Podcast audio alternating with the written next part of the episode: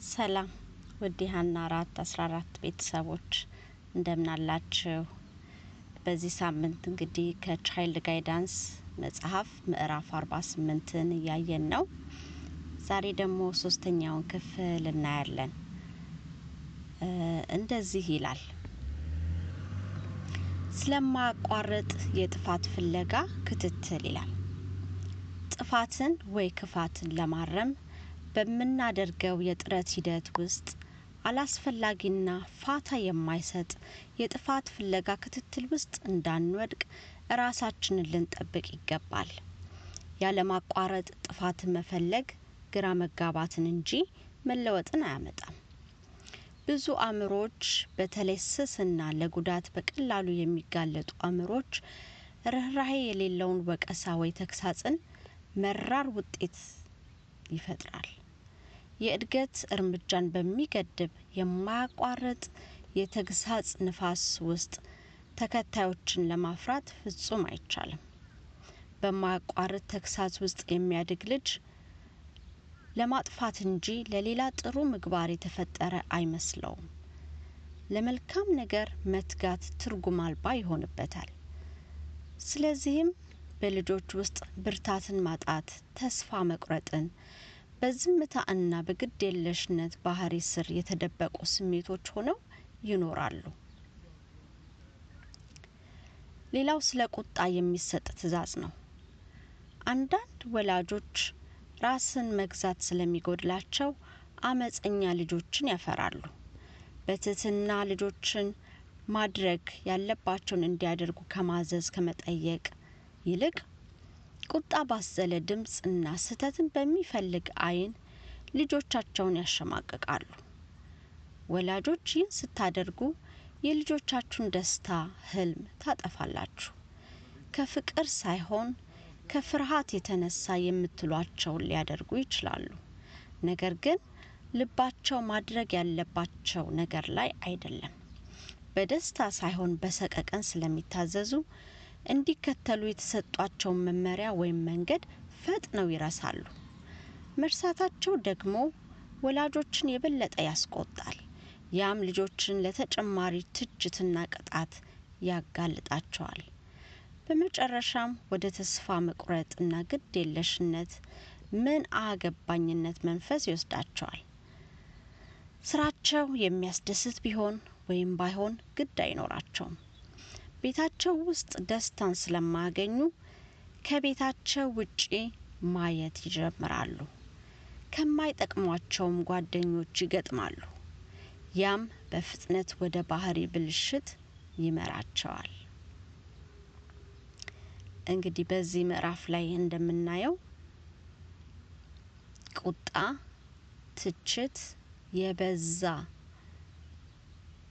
እንዲህ አይነት ንግግሮች፣ ትችቶች ለልጆቻችን ምንም የማይጠቅም የልቁንም ደግሞ ጉዳት እንዳለው ነው የሚመክረን ይሄ ጽሁፍ። በጣም ልንጠነቀቅበት፣ ልናስብበት፣ እንደ ወላጅ ልንጸልይበት መንገዳችንን፣ ድርጊቶቻችንን ከልጆቻችን ጋራ የምናደርጋቸው ንግግሮች ልንፈትሽ እንደሚገባን የሚነግር ትምህርት ነው። እድገታቸውን በአእምሮም በመንፈሳዊ ሕይወታቸው ጠቅላላ እድገታቸውን ሊጎዳ የሚችል እንደሆነ ቤታቸው ውስጥ ደስተኛ እንዳይሆኑ፣ ሰላም እንዳይኖራቸው የሚያደርግ ነውና ይህንን በማስተዋል ራሳችንን ልንፈትሽና ልናርም እንደሚገባን ነው።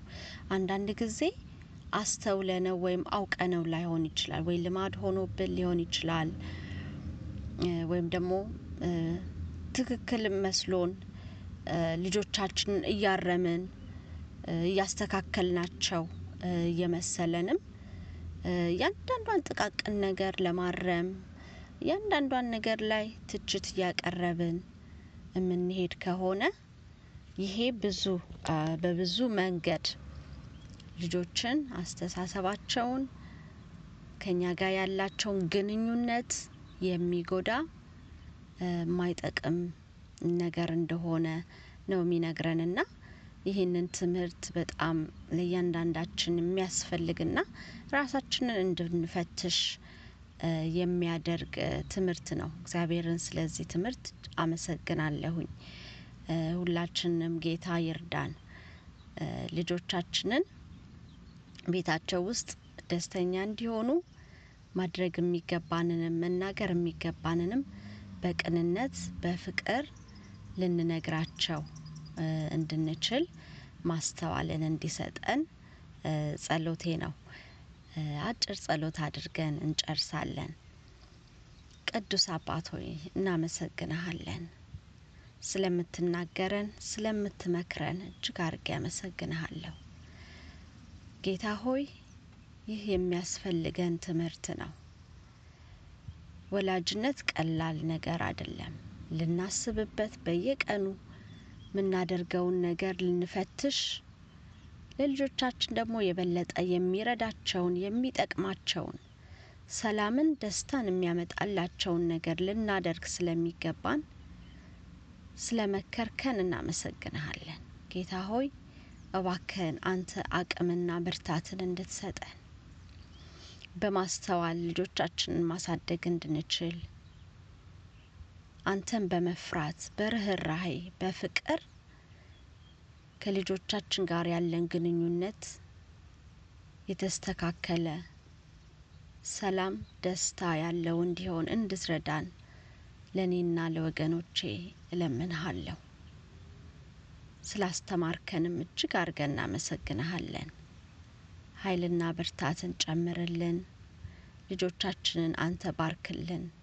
የሚታዘዙን የሚወዱንና የሚያከብሩን እንዲሆኑ ደግሞ ጸጋህን እንድታበዛላቸው እንለምንሃለን።